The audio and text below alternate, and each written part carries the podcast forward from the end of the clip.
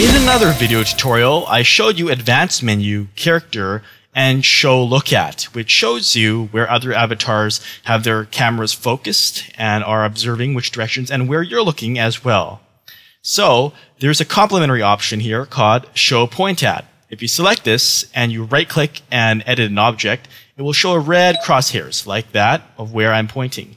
So if I go ahead and edit this, and if I zoom closer, and it's a bit hard to see, I know, I wish it were more visible. If I click on various parts of this, oh, it's kind of submerged. Like I said, I wish it was easier to see. But if I click on parts of this rock, it will show me where I am pointing at.